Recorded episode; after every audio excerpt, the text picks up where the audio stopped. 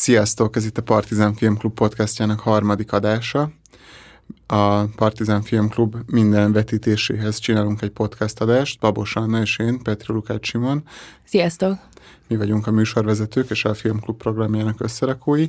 és a podcastnak mindig van egy vendége, ezúttal Gadó Flóra kurátor. Sziasztok!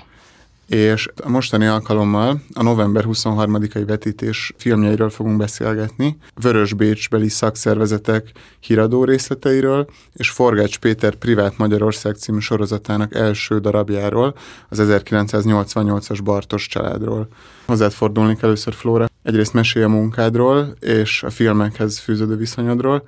és arról, hogy kurátorként mi a tapasztalatod azzal, hogy mozgóképeket hogyan lehet installálni kiállítóterekben? Talán az első dolog, ami ennek kapcsán releváns, az az, hogy félig filmszakon végeztem annak idején, tehát ezt a filmszakra jártam, úgyhogy ez az érdeklődés az onnan is indul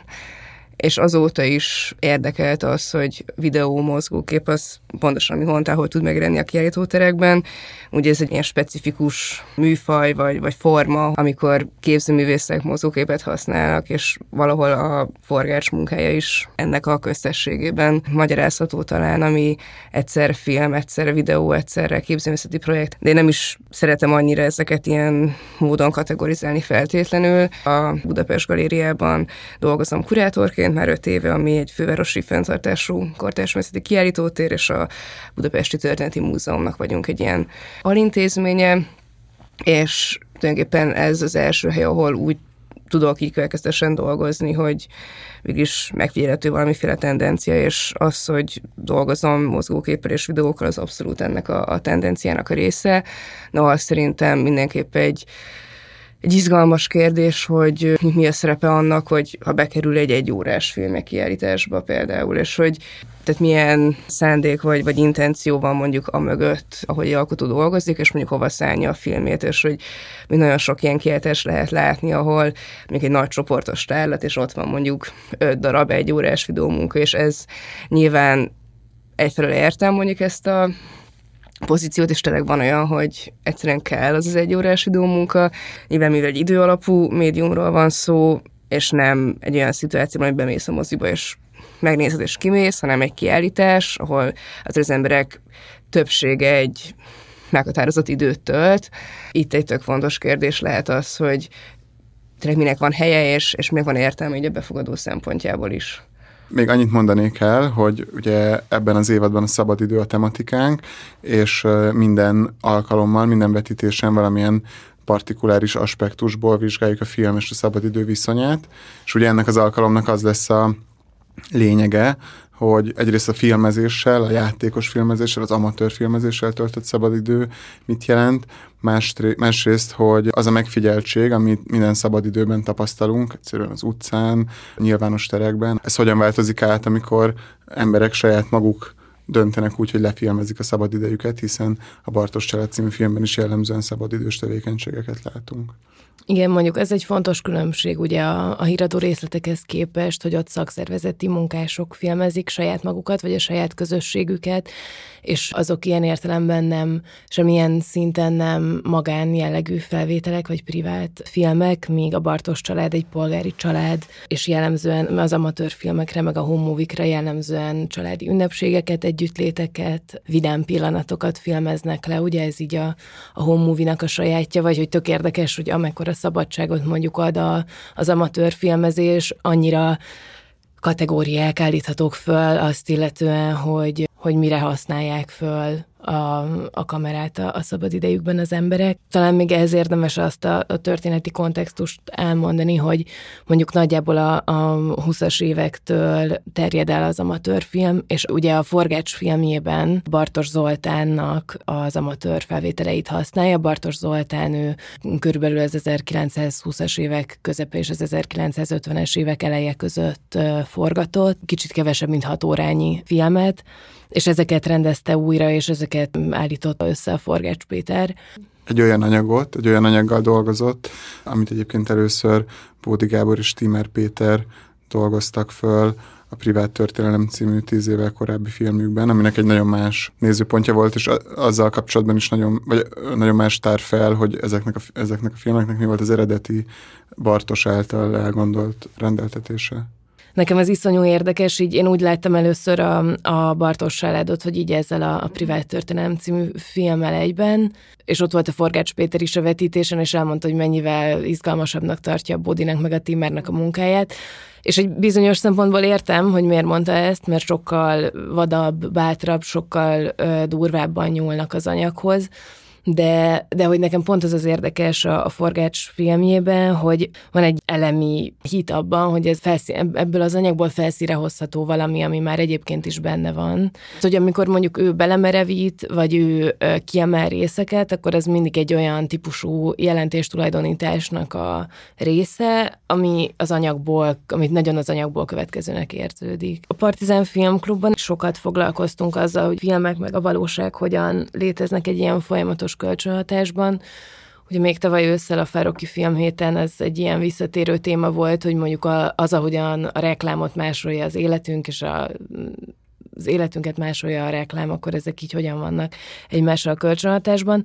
És tök érdekes volt nekem ebből a szempontból most újra nézni a, a Bartos családot. Itt is van ez a kölcsönhatás, csak egészen másféleképpen. Tehát, hogy ugye Forgács azt mondja, hogy az a hatás, amit el kíván érni ebben a filmben, mint a Hitchcocknak a suspense hatása, hogy ami ugye azt jelenti, hogy a néző mindig többet tud, mint amit a karakterek tudnak a, a cselekményben, és akkor ettől keletkezik a, a nézőben egy ilyen feszültségérzet. És ugye, hát ez történik a Bartos család esetében is, azt egy polgári család családot látunk, akik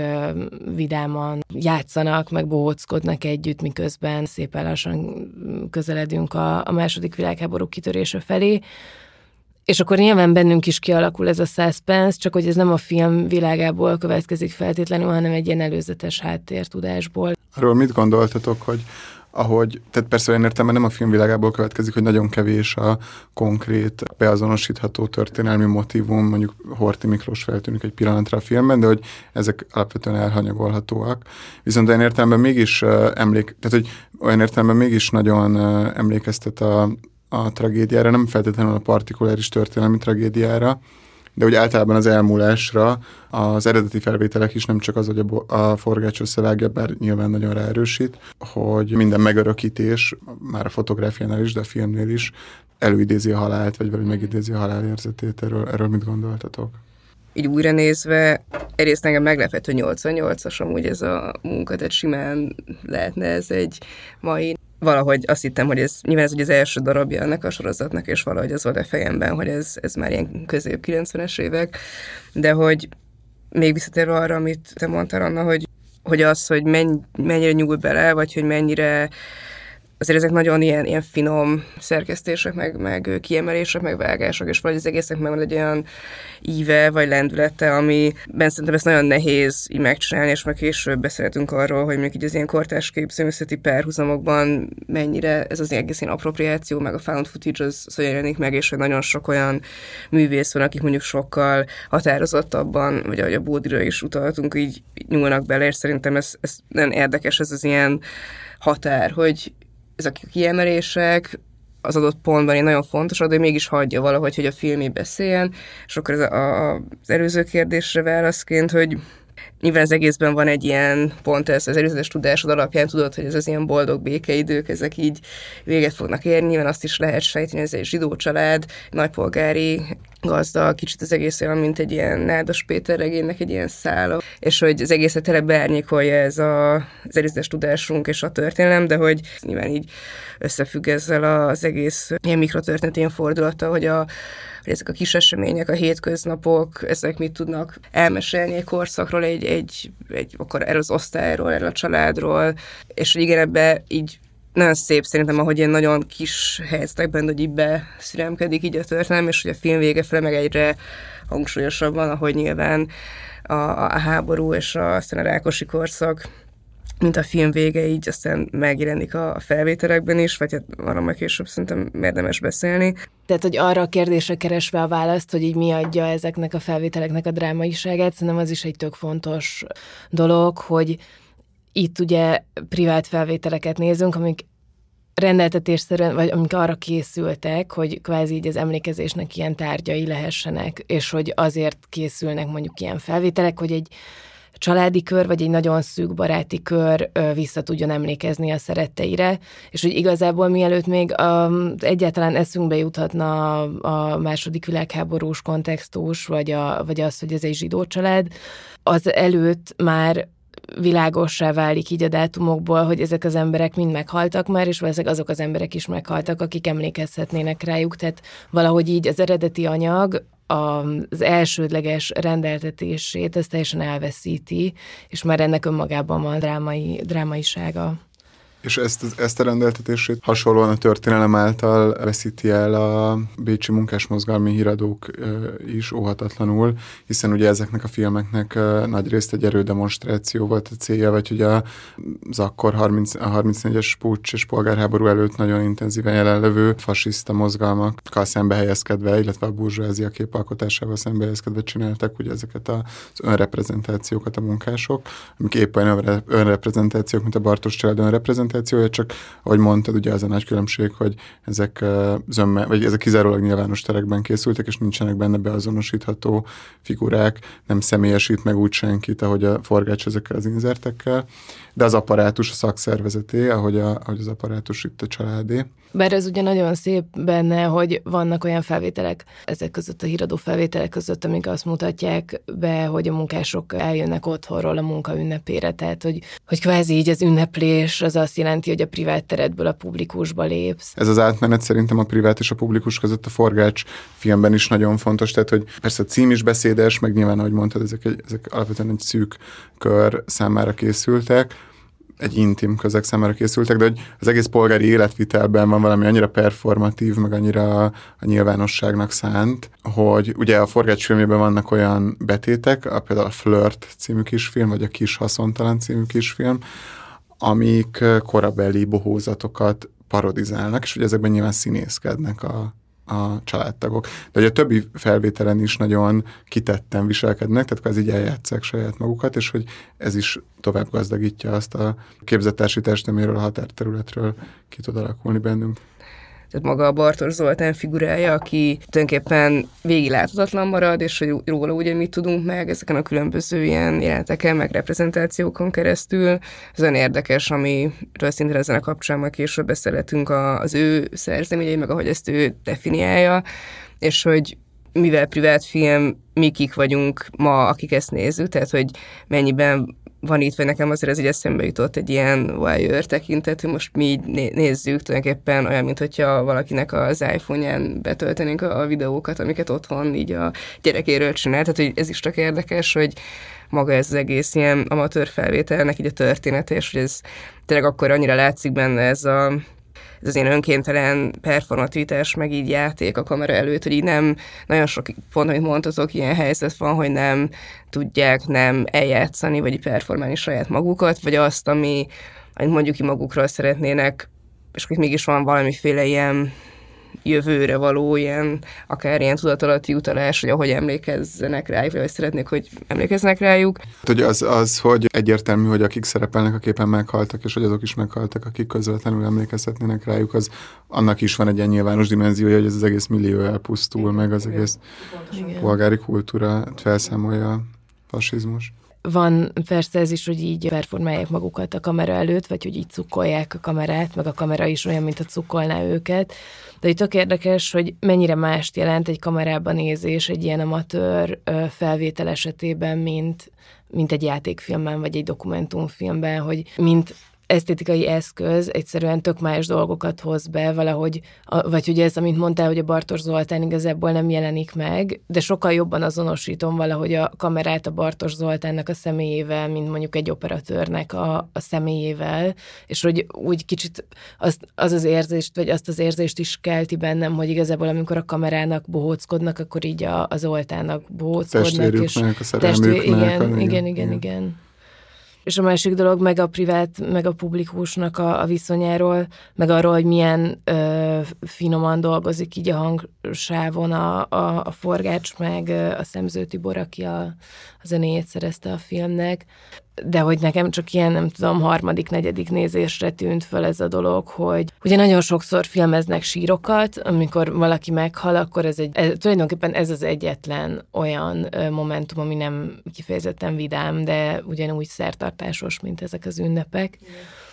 És akkor a sírlátogatásokkor ö, egy ilyen kamerahang van alávágva, a képek alávágva, ami, ami azért érdekes, mert nyilván ezek ilyen nagyon privát, meg nagyon család, legszűkebb családi események, és aztán amikor Budapest ö, bombázását filmezi, akkor ugyanezt az ilyen kamerahangot ö, vágja alá, ami, ami egy ilyen nagyon érzéki, ilyen privát érzetet kelt, és valahogy ez egyszerűen csak ilyen szép, ahogy összemossa ezeket a szinteket, vagy így a hangsávon így ö, teremt egy ilyen kapcsolatot a között, hogy, vagy egyáltalán így eltünteti kicsit azt hiszem ezekből a felvételekből a, a privátnak meg a publikusnak ezt az ilyen szigorú elválasztását. Ez érdekes, hogy azt mondtad, hogy a kamera hang alávágás az egy ilyen privát érzetet kelt, mert hogy, hogy a, a... Hát azért, mert ez ilyen szuper 8-as kamerával asszociálod, nem? Tehát, hogy nem, nem Értem, egy mert... profi filmezés, hanem pont, a, pont az amatőr filmes gyakorlathoz. Értem, ér, világos, csak hogy, hogy, hogy ezt akartam mondani, hogy ugyanakkor annyira erőszakosak, meg uh, fájdalmasak ezek a képek, hogy, hogy a, ugye egyrészt a, a, a temetés, másrészt a bombázás, hogy ezt kísérni ezzel a kamerahanggal, nekem inkább azt hozza be, hogy, hogy, hogy a megörökítés is mennyire erőszakos gyakorlat, és ahogy te mondtad, hogy mennyire, hogy maga a forgás mennyire egy ilyen voyeur pozícióba hozza a nézőt is, és hogy, hogy ő is csatlakozik kvázi az az erőszakhoz, amit ezen a, az intimitáson elkövetünk. A filmen is egyre, tehát hogy a végén egyre többet jelennek meg azok a jelenetek, ami tényleg a, már ott, amikor elmennek így ö, nyaralni arra az európai útra, és akkor Ausztriában ugye látjuk a keresztet a zászlón, akkor utána van az az egyértelmű a fasiszta tüntetés Rómában, és akkor utána igazából az már ugye 30, 38 utazások, igen, igen 38, igen. és akkor ott, ott nyilván ez, ez a Gross Miksa név is már úgy behozza ezeket. Föl is gyors lepicitott így a filmnek a ritmusa. Még egy cikk is kiemelte azt az insertet, hogy 41, Magyarország, Németország mert hat be, és a privát autókat bevonják, amiért értjük, hogy ennek mi a jelentősége így az ő, az ő családjuknak a kontextusában. Hát igen, meg ez is ilyen szép, hogy az utazásból kb. a, a legfontosabb képek, amikor az autókat látjuk, és akkor igen. az autókat, akkor hazaérnek az utazásról, akkor ott elkezdik simogatni. Igen, meg. hogy tényleg ez egy ilyen státuszszimbólum, ami így elvész, és hogy, hogy ott már, mint hogyha a, a Zoltánnak is így egyszerűen nem nem, nem tudná nem dokumentálni valamennyire a pusztulás, meg ezt az ilyen újrarendeződést. És ez, ez tök jó volt, amit mondtál, hogy kiemeli a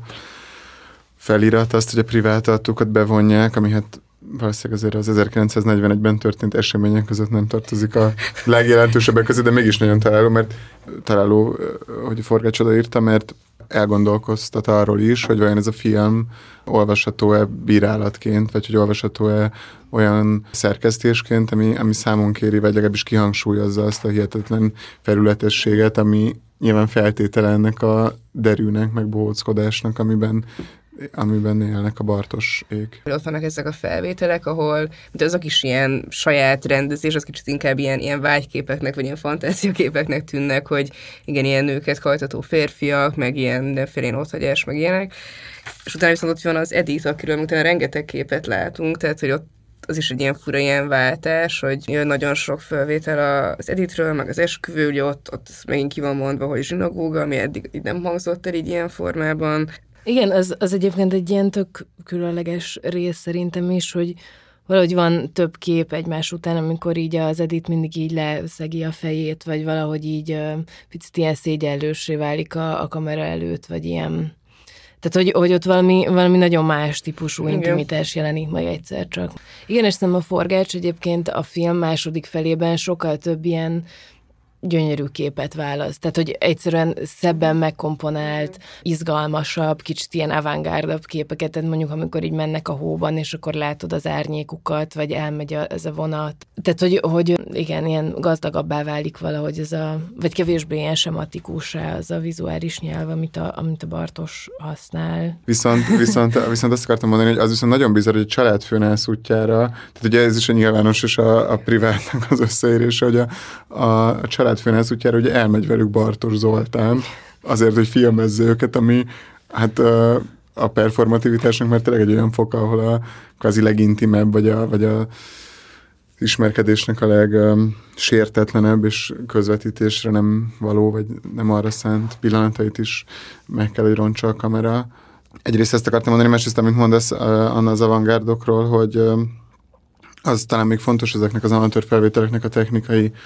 ö, sajátosságairól, hogy ezeket a Paté cég, úgynevezett Paté Baby 9-es filmmilliméteres filmjeire rögzítette Bartos Zoltán, és ezt csak azért említem, mert ez időtájt, sőt már azelőtt, hogy az amatőr filmezés kifejezetten divatossá vált, részben 16, részben 9-es mm-es filmeken is hozzáférhetővé tettek mozik, sikerfilmek, mondjuk horrorfilmek, vagy kalandfilmek lebutított változatait lekicsinyített, tehát a 35 mm-es filmről lekicsinyített, és nyilván rövidített, tehát így a cselekményt sűrítő változatait otthoni megtekintésre, nyilván azoknak, akiknek erre módja volt, ugye a polgárságnak, és ez csak azért tartom fontosnak ezt az ilyen materiális kapcsolatot behozni a nézhető film és a feldolgozható nyersanyag között, mert hogy szerintem abban a, abban a képi gondolkodásban, nyilván nem egy esztétikailag tudatos képi gondolkodás, mint a Bartos csinál, de hogy abba, vagy abból a képi gondolkodásból azért mégis kivonhatatlan az az egész korszak, amiben él, vagy ez a millió, és hogy, hogy egyszerűen csak tökéletes összenézni korabeli városfilmekkel, amik nyilván abban nagyon ellentétesek, hogy éppen, hogy nagyon szerkesztettek. Hogy ez nyilván spekulatív, vagy hogy nem tudjuk, hogy Bartos Zoltán miket nézett, vagy hogy egyetem volt -e ilyen házi mozi rendszere, de hogy, de hogy egyszerűen csak érdekes arra gondolkodni, hogy nem csak filmképben, hanem mondjuk, nem tudom, kirakatokban, öltözködésben, újságcikkek, illusztrációiban nyilván kialakul egy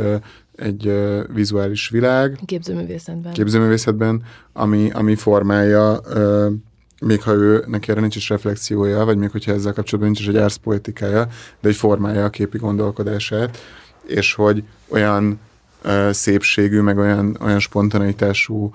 fényárnyék viszonyok köszönnek vissza, igen, ahogy, ahogy mondjátok, a, inkább a, a második felére helyezte ezeket a forgácsa filmnek, ami, ami hát abszolút az avantgárdnak a jellemző, és a, mi a korabeli professzionális magyar filmben nem, nem kifejezetten jellemző. Persze ez egy másik kapcsolás, vagy ez egy másik szál, de hogy, hogy ugyanez a, a, a filmesség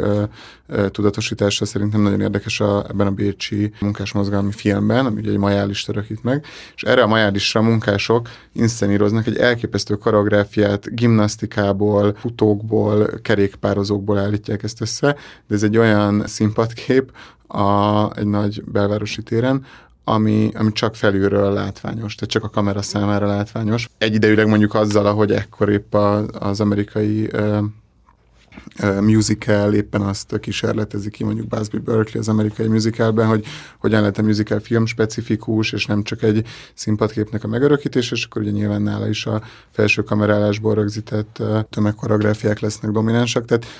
ezek egyszerűen csak nagyon érdekes együttállások, hogy nem, nem művészi ambíciójú vagy indítatású képekben is tetten érhetőek ilyen véletlen egyidejűségek, vagy nem véletlenek, uh-huh. igen. Ja, abszolút nem, ez nagyon izgi, meg tényleg az, hogy vajon mit nézhetett, meg hogy egyáltalán mondjuk ezeket visszanézte a család, meg hogy tényleg hogyan szüremkedik be mondjuk így a korszaknak az egyéb ilyen szórakoztató ipara, ha már musical, tehát visszatérve ugye a Bartosnak a saját szerzeményeire és ezekre a dologra, hogy az az is olyan izgi, hogy tényleg így a szemző zenével ezek így milyen kontrasztban állnak, vagy visszatalva a suspense-re, annyira, annyira jók ezek a zenék, de hogy a szemző is, meg ezek a dalok is, hogy Szemző Tibornál abszolút szerintem rájátszik ez a feszültségteremtés, tényleg ezek az ilyen, ilyen repetitív, nem tudom, ilyen futamok, és akkor ezek így hogyan így módosulnak így a film során, vagy ezt más cikkekben is kiemelik, ugye a film elején azt a Zeppelint, mint egy ilyen metaforája így a, az egész ilyen 20. század első felének, és így az ilyen bizalomnak így egy ilyen, nem tudom, fejlődés, vagy egy ilyen jobb világban, és akkor alatta már megy ez a zene, és azt megtörik ezek az ilyen tényleg ilyen teljesen ilyen közhelyes szövegű, de mégis nagyon fülbe mászó, ilyen, nem is tudom, ez, ez ilyen, tám, ilyen, mik ezek ilyen táncdalok, ugye? És hogy ebben is hogy megint csak fel ez a feszültség, mert már beszéltünk, ez a, a történelem hogyan tör be a mindennapokba, és közben ott van ez az ilyen derű, ez is érdekes, amire már utaltam, hogy mondjuk ez egy 88-as film, de mondjuk ugye 2000-es évektől ez egy nagyon gyakori ilyen, vagy visszatérő ilyen tendencia a kortárs művészetben is, hogy főleg olyan művészek, akik tényleg így a film és a képzőzet határán helyezkednek el, hogy ö, archívumokban kutatva, beépítve, még ez nagyon gyakori, hogy nem az egész film áll egy ilyen talált, ö, kvázi amatőr filmből, hanem nagyon sok különböző anyag van mondjuk összevágva, vagy összedolgozva, kiegészülve,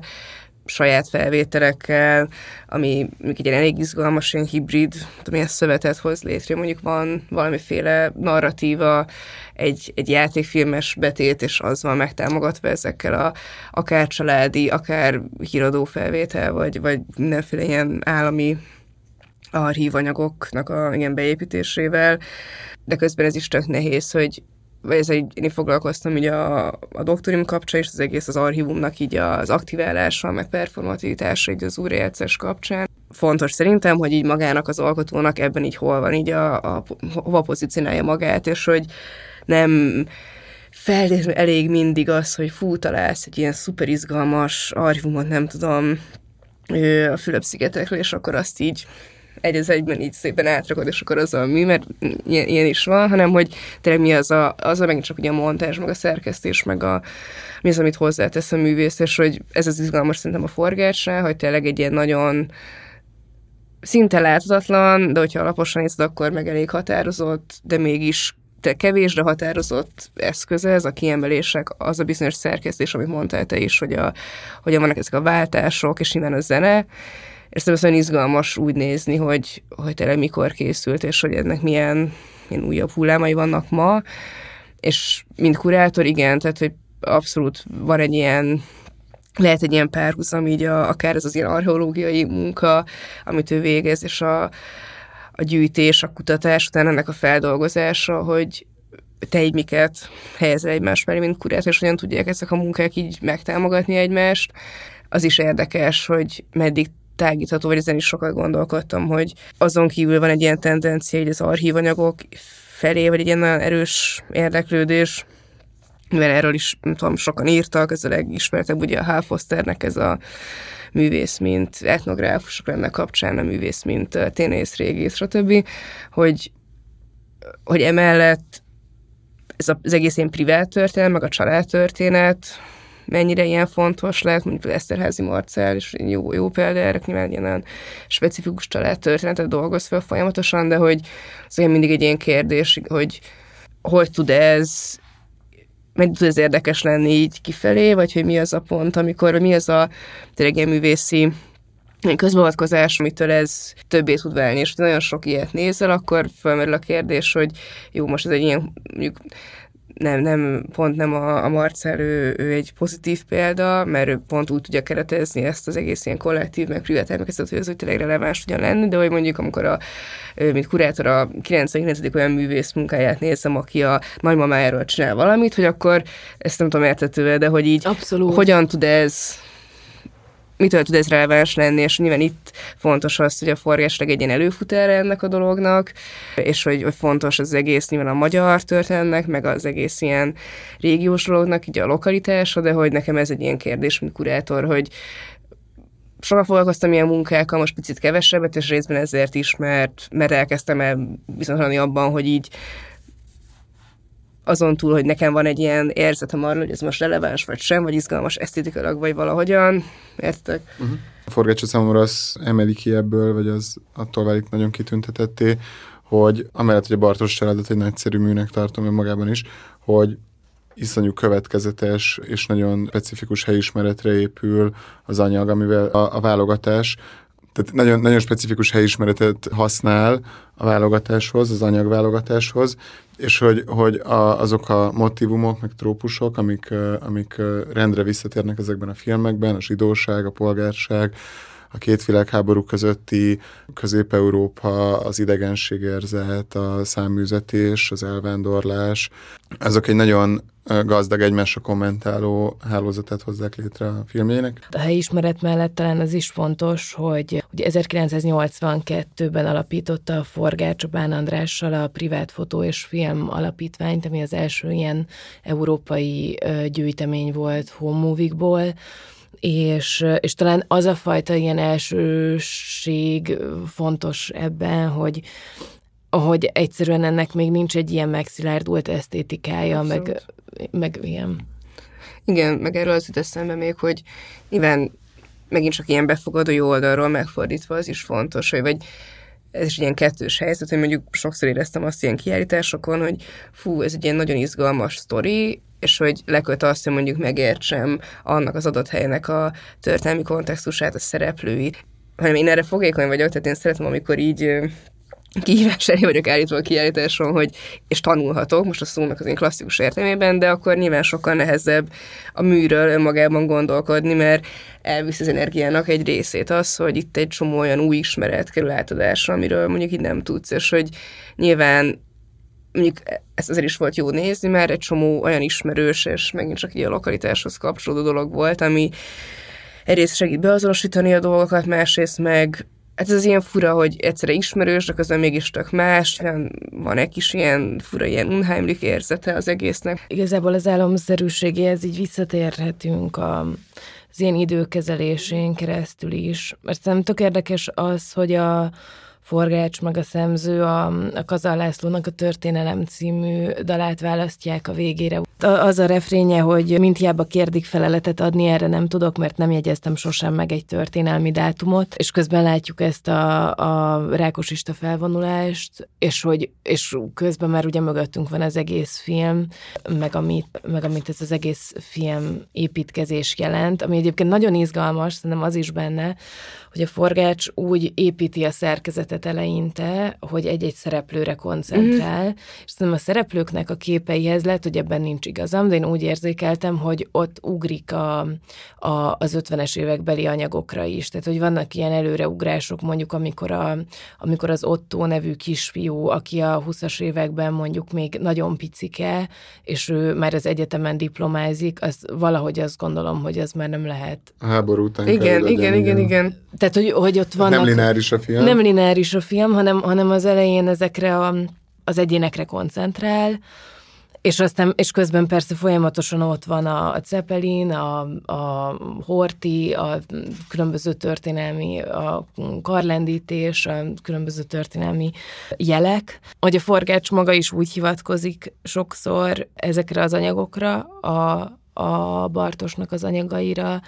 mint amik nagyon álomszerűek, és talán izgalmas összeolvasni Freudnak az Álomról című szövegével is, amiből csak egy mondatot az elejéről gyorsan felolvasok, hogy az álom nem tarthat számot több értelemre és jelentőségre, mint mondjuk az a hangsorozat, melyet a zenében teljesen járatlan ember tíz ujja csal ki valamely hangszer billentyűiből, és ezt úgy mondja, hogy az orvostudomány legtöbb képviselője számára ilyen az álom, tehát a kvázi összehasonlítja benne a, az amatőrt és az álmodót, ami nekem azért volt tehát, hogy amiről ez a szöveg szól, az ugye az, hogy van egy, van egy nyilvánvaló álomtartalom, és egy lappangó álomtartalom az álmokban, tehát, hogy az a bizonyos típusú álmokban, persze különböző típusú álmokról beszél, de hogy de hogy az álomnak bizonyos fajtáiban ugye az van, hogy van egy ilyen nagyon nyilvánvaló jelentés, ami mondjuk sokszor lehet, hogy nem kapcsolódó dolgok kapcsolódnak az álomban egymással, de akkor is nagyon konkrét. És hogy a mögött van egy ilyen lappangó jelentésréteg, és valahogy igazából nem is feltétlenül a film szerkezete ilyen álomszerű, vagy a Bartos filmjének a szerkezete, hanem valahogy az, amit a forgács csinál, nagyon hasonló nekem az álomfejtéshez, vagy, vagy ahhoz, amikor van valami nagyon konkrét, és a nagyon konkrétban egy nagyon konkrét elsődleges jelentés, és közben meg, hogyha így mögé nézel, vagy nem mögé nézel, hanem így, így szétszálazod, meg megnézel szimbólumokat, meg egymásra olvasod a, a különböző felvételeket, akkor meg kijönnek olyan az anyagban lappangó dolgok, amik ugyanolyan elválaszthatatlanul a, a részei ilyesmit akartam én is mondani azzal, amikor azt mondtam, hogy a rögzítés voltatlanul felidézi az elmúlást, és hogy minden megörökítésben van megsemmisítés. Ugyanek a jeleit keresi a forgács, és hogy ha misztikusan tekintünk ezekre a képekre, mint hogy misztikusan vagyunk hajlamosak tekinteni az álmainkra, akkor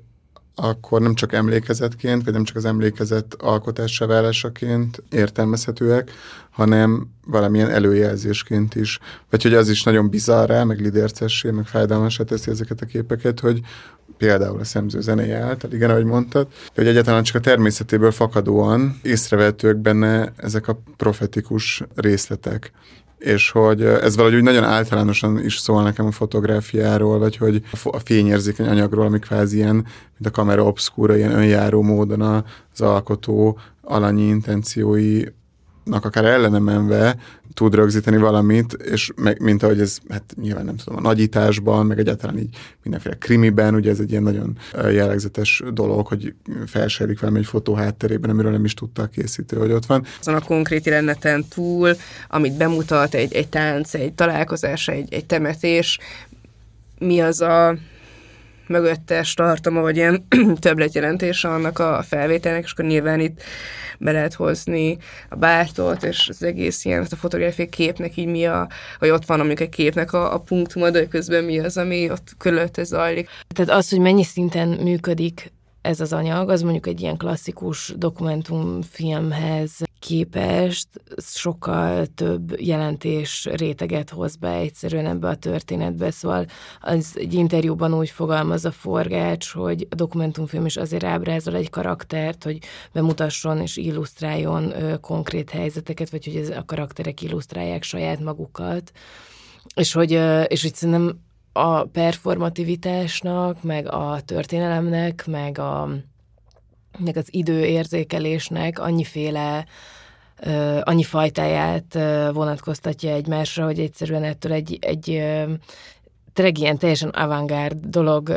jön létre, miközben, miközben nagyon háttérbe húzódónak érződik a forgács tényleg olyan alkotókhoz képest, mint a, mint a Bódi vagy a Timár. Csak azt akartam mondani, hogy ugye a FIAF már 1984 80 a FIAF a Filmarchívumok Nemzetközi Szövetsége már a 80-as évektől tartott az amatőr filmezésről konferenciákat, és akkor ezeknek már egy ilyen referenciapontjává vált a, a forgács, és ö, 78. FIAF kongresszus 2022-ben Budapesten volt, és, és ott is kiemelt vendégként volt jelen Forgács Péter, és nekem egyszerűen csak ilyen megrázó volt, meg ö, szomorú, hogy amikor egy ilyen nemzetközi filmes közegben magyar filmek szóba kerülnek, akkor mondjuk a Forgács neve a, a Tar és a Jancsó nevével teljesen egy ö, platformon, vagy egyszerre kerül elő, és kicsit így azt érzem, hogy a, a magyar filmes közbeszédben meg egy ilyen egész más helye van, vagy valami, meg, megvan a helye abszolút, meg, meg foglalkoznak is vele emberek, de, de valami mivel, mivel az avantgárd filmnek, meg a, az avantgárd dokumentumfilmnek sincsen igazából erős hagyománya Magyarországon, ezért a forgács is egy ilyen fura marginalizált szerepbe kerül. Volt pár éve, szerintem ilyen 18-ban talán ez a kiállítás a Kapaközpontban a jelentés, azt nem tudom, láttátok-e, ahol ugye a pont három olyan művész állított ki együtt, a Forgács, a Gerhes Gábor, meg az Eszterezi Marc, akik mind ezt a archívanyaggal dolgoznak, és a családi archívum, privát történelem, mikrotörténelem, kis sajátításra, többi kérdését vizsgálják, és az persze milyen tök érdekes volt, hogy ez a, ez a három művészi pozíció, hogy jelenik meg, és itt megint csak az ilyen akár az archívumnak a performativitása, akár a, az újrajátszás, újra szerkesztés, újra rekontextualizálás mentén. Hát ugye Nyilván az fontos, hogy Velencében ugye szerepelt, a Velencei Biennale magyar pavilonban a forgács, azért az megint csak egy ilyen nemzetközi láthatóság, ugye a Coltempo valami még az akkori Ernst Múzeumban is bemutatásra került, meg a Dunai Exodus is egy olyan munka, ami szintén sokszor jelenik meg kiállításokon, mint videómunka, de, de igazad van, és szerintem ez amúgy részben azért van, mert valahogy ennek az egész magyar avantgárd kísérleti filmnek így nem lett egy ilyen intézményesült, tehát hogy jó, volt egy nagy, nem tudom, BBS kiállítás, meg ilyesmi, de hogy így kicsit valahogy kívül esik. Ebben az, hogy mondjuk a, az archívum mennyire nem végez egy ilyen megőrzési és kiállítási munkát, meg mennyire, tehát ugye az, hogy nincs egy filmmúzeum, vagy hát, bármilyen igen. olyan intézmény, ami mondjuk bemutathatná nem csak a nagy De szerintem ez egy tök fontos szempont, igen. Hogy ezek ilyen kis szigetek, külön-külön, és nincsenek egy ilyen intézményi feldolgozása. Ez abszolút fontos, és így van. Nagyon köszönjük a beszélgetés Gadó Flórának. Én is köszönöm. És uh, mindenkit nagyon sok szeretettel várunk november 23-án 7 órától az 5-ös 10-ben, az 5-ös utca 10-ben, ahol együtt fogjuk megtekinteni tehát a Vörösbécs szakszervezeteinek különböző majális felvételeit. Ugye azért is nagyon izgalmas, mert a szabadidőnek egy ilyen nagyon polemikus, nagyon kitett esete a munka ünnepe, ahol iszonyú megmunkáltan, nagyon bonyolult koreográfiákat kidolgozva ünnepli a saját grandiózusságát a proletariátus, ez lesz az 1927-es majális, és aztán egy 1932-es majálison pedig már azt látjuk, ahogy ez a szituáció is militarizálódik, a fasiszták egyre élénkebb városbeli jelenlétével. És ezt követően pedig meg fogjuk nézni Forgács Péter Bartos Család című filmjét, aminek egy része ugye olyan anyagokból áll, amelyek eredetileg akkoriban keletkeztek, amikor ezek a bécsi felvételek a két világháború között, és ugyancsak a szereplők szabad idejében rögzültek a szereplők kezemunkája által. Úgyhogy most en, en, ennek mentén fogunk gondolkodni a szabadidőről, és nagyon bátorítunk mindenkit, hogy a filmklub után, a vetítés után maradjon ott, és folytassuk azt a beszélgetést, amit most itt elkezdtünk. Sziasztok! Sziasztok, köszönöm! Sziasztok!